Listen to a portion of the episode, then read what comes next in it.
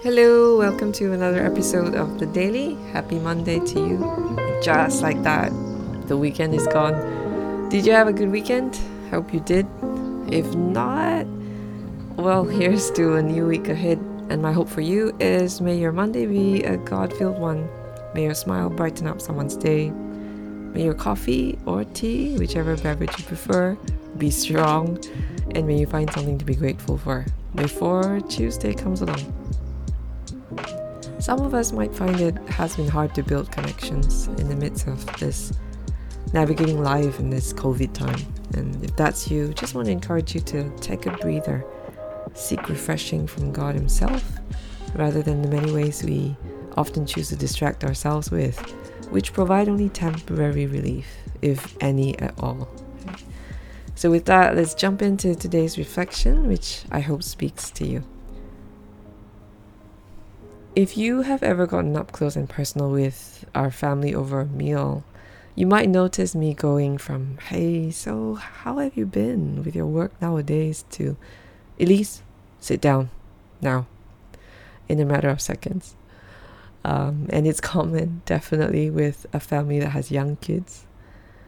One scenario that happens very often in our home whenever we are getting ready to leave the house to go somewhere, anywhere, like heading to the playground nearby or to the library across the road, or to drive over to a friend's house for the occasional play date, is a scenario of me on the brink of agitation, instructing the kids to clear all the toys and books off the floor to at least have some semblance of tidiness around the house, just a bit. No need to be perfect, but just a bit.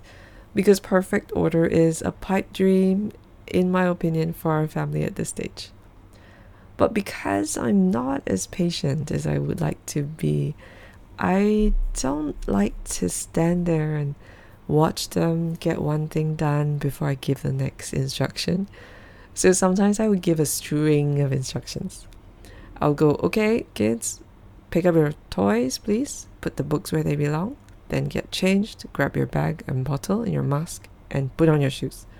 That's the whole string of instructions. And I know, fat chance of not having to repeat that, right? It's a lot to remember.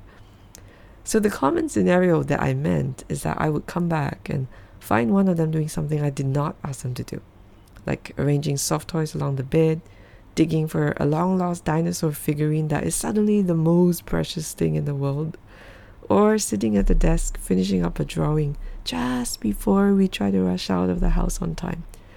Man, that drives me nuts, honestly. Any of you feel the same? No, no, just me. And times like that, I hear myself saying to them, hey, come on. I did not ask you to do that. I specifically said to do this and this, but what you're doing right now, that's not for now. Please listen. And sometimes they respond in ways that reveal they had good intentions. Mommy, you like it when I don't leave the soft toys lying around. It's messy, right? But mommy, I want to find this because Kaka wants to play with it and I just want to be kind. You asked me to finish this drawing yesterday, remember? I thought you'd be happy if I finished this drawing. You said not to do things halfway. Well, okay. Of course, there are times we would negotiate, and I do try to empathize with what the child is expressing. I try to acknowledge the good intention. And I may or may not allow some leeway for what needs to be done and what does not need to be done. And then other times I would find they did obey some something but halfway, haphazardly or carelessly. Like they would tidy up just some of the stuff while they leave the rest still evidently strewn all across the floor. But, Mummy, I did what you asked. Yeah, at least we did the rest, right?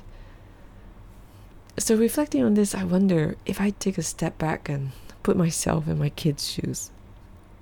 How does this reflect the way I approach God when He gives an instruction or tells me what I should do? And in the Bible's account of King Saul in the book of 1 Samuel, we read of how Saul wanted to offer a sacrifice to God before a battle between his army and the Philistine army. He wanted God's favor for victory. The problem is that only Samuel could offer the sacrifices, Samuel the priest, but he was not there yet.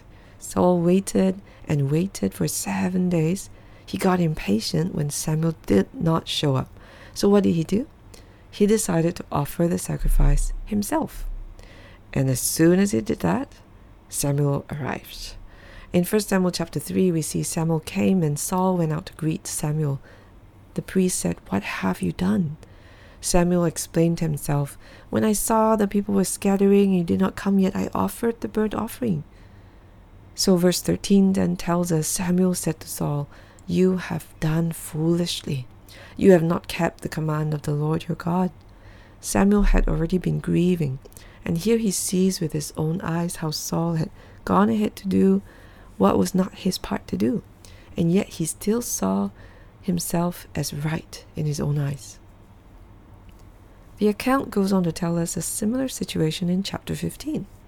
Here Saul was to go against Amalek as commanded by God.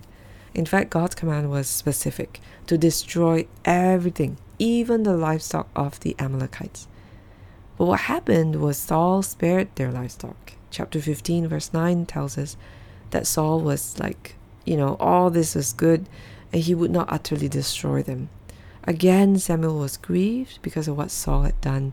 So he went to Saul, and Saul said, when he saw Samuel, Blessed be you to the Lord, I have performed the commandment of the Lord. But Samuel called him out. He said, What is this bleating of sheep that I hear? Saul said, I did obey God. We destroyed everything, but you see, the people spared the best of the cattle with good intention. It's to sacrifice to God, so the rest were destroyed just like God commanded. But Samuel knew Saul had gone against God, and not just once. Still, Saul felt justified that, you know, hey, it's for worship. It's seemingly harmless to want to offer these beautiful cattle to God. God would be happy, right? It's what God would want them to do offer sacrifices. So it must be okay. It must be okay with God. In 1 Samuel 15, verse 22, we read this But Samuel replied, Does the Lord delight in burnt offerings and sacrifices as much as in obeying the Lord? To obey is better than sacrifice, and to heed is better than the fat of rams. How does this reflect the way we approach God? There have been many times I feel a sense of accomplishment after achieving some goals or I've checked off some pretty uh, good tasks that needed to be done. Or, you know, just almost having that sense of pleasure and fulfillment for having done these things for God because hey, you know, these these are what God wants me to do. Do the works of the kingdom, do the will of God. And I have performed the will of God, haven't I? But this can so easily slide into pride and disobedience in my heart. When we allow ourselves to get fixated on doing something in the name of God's will and His purposes, it can make us unable to see where we have disobeyed God. It becomes our blind spot. What may be so obvious for others is invisible to us. And like Saul, our refusal to recognize our blind spots can cause us to blame others.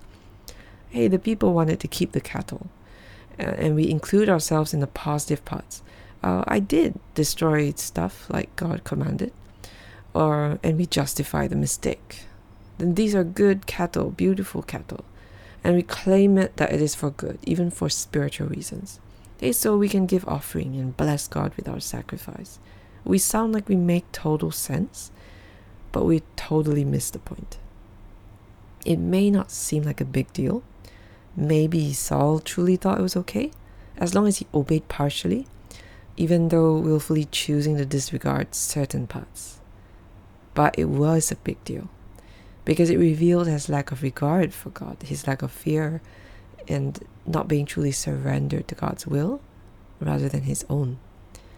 And within the context of Saul and Samuel, the difference between burnt offerings and sacrifices versus obeying the Lord is that in sacrifice, Saul was offering up the flesh of another creature on that altar.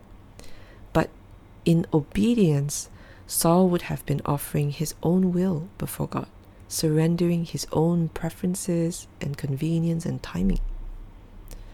In the words of Charles Stanley, God is responsible for the consequences of our obedience, while we are responsible for the consequences of our disobedience.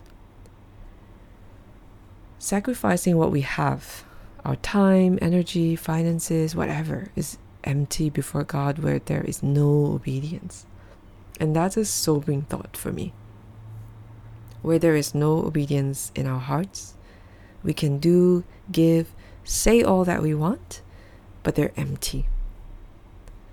In turn, where there is obedience, it is there that our sacrifices are pleasing to God and honoring to Him. Our obedience actually completes our acts of sacrifice and validates them. What is birthed out of an obedient heart is meekness, humility, repentance, and surrenderedness that goes into all our decisions, even when we think we can't go wrong. When you notice yourself getting involved in blaming others while you include yourself in what you think are the good parts, so when you notice you, you justify your actions when someone calls you out, maybe you get defensive or indignant or self righteous. And while you claim what you did was good, consider your heart before God and be quick to ask Him to help you recognize where you might have blind spots. Ask God to send you Samuels who would speak discernment and are sensitive to God's desires and let God work in your heart. Let your approach to God be one of surrender, not self righteousness or self will with a facade of sacrifice. I don't think any of us are exempt from these blind spots, to be honest. We're all susceptible to it. I have my fair share. Where it becomes a totally blind spot is if we continually hide behind our veneer of good, ignoring what we know God asks us to do and what He did not ask us to do, and continually covering up and refusing to listen and examine our ways. I hope I would not be blind like that, miss the point, and not recover. Take this next minute to just sit with God and allow Him to examine your heart as you be still and turn your whole being towards Him.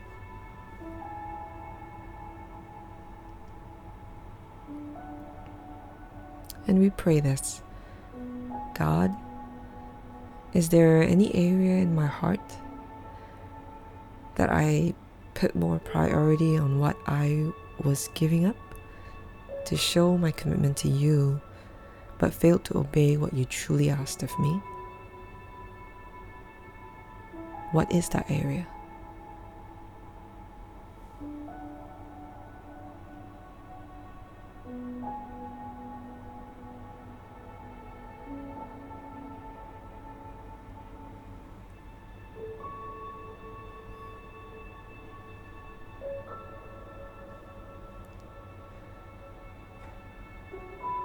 And where I have failed to obey you fully and truly, what was my motivational preference that hindered me from obeying you?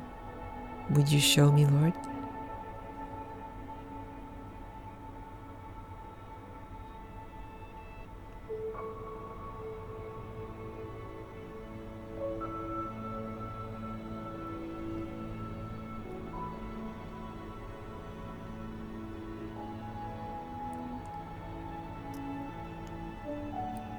Instead, what do you truly desire or ask of me?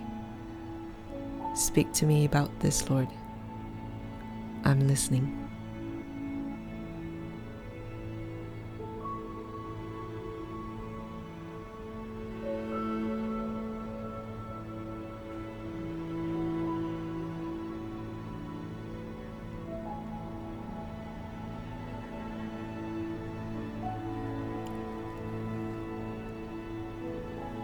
Dear Lord God,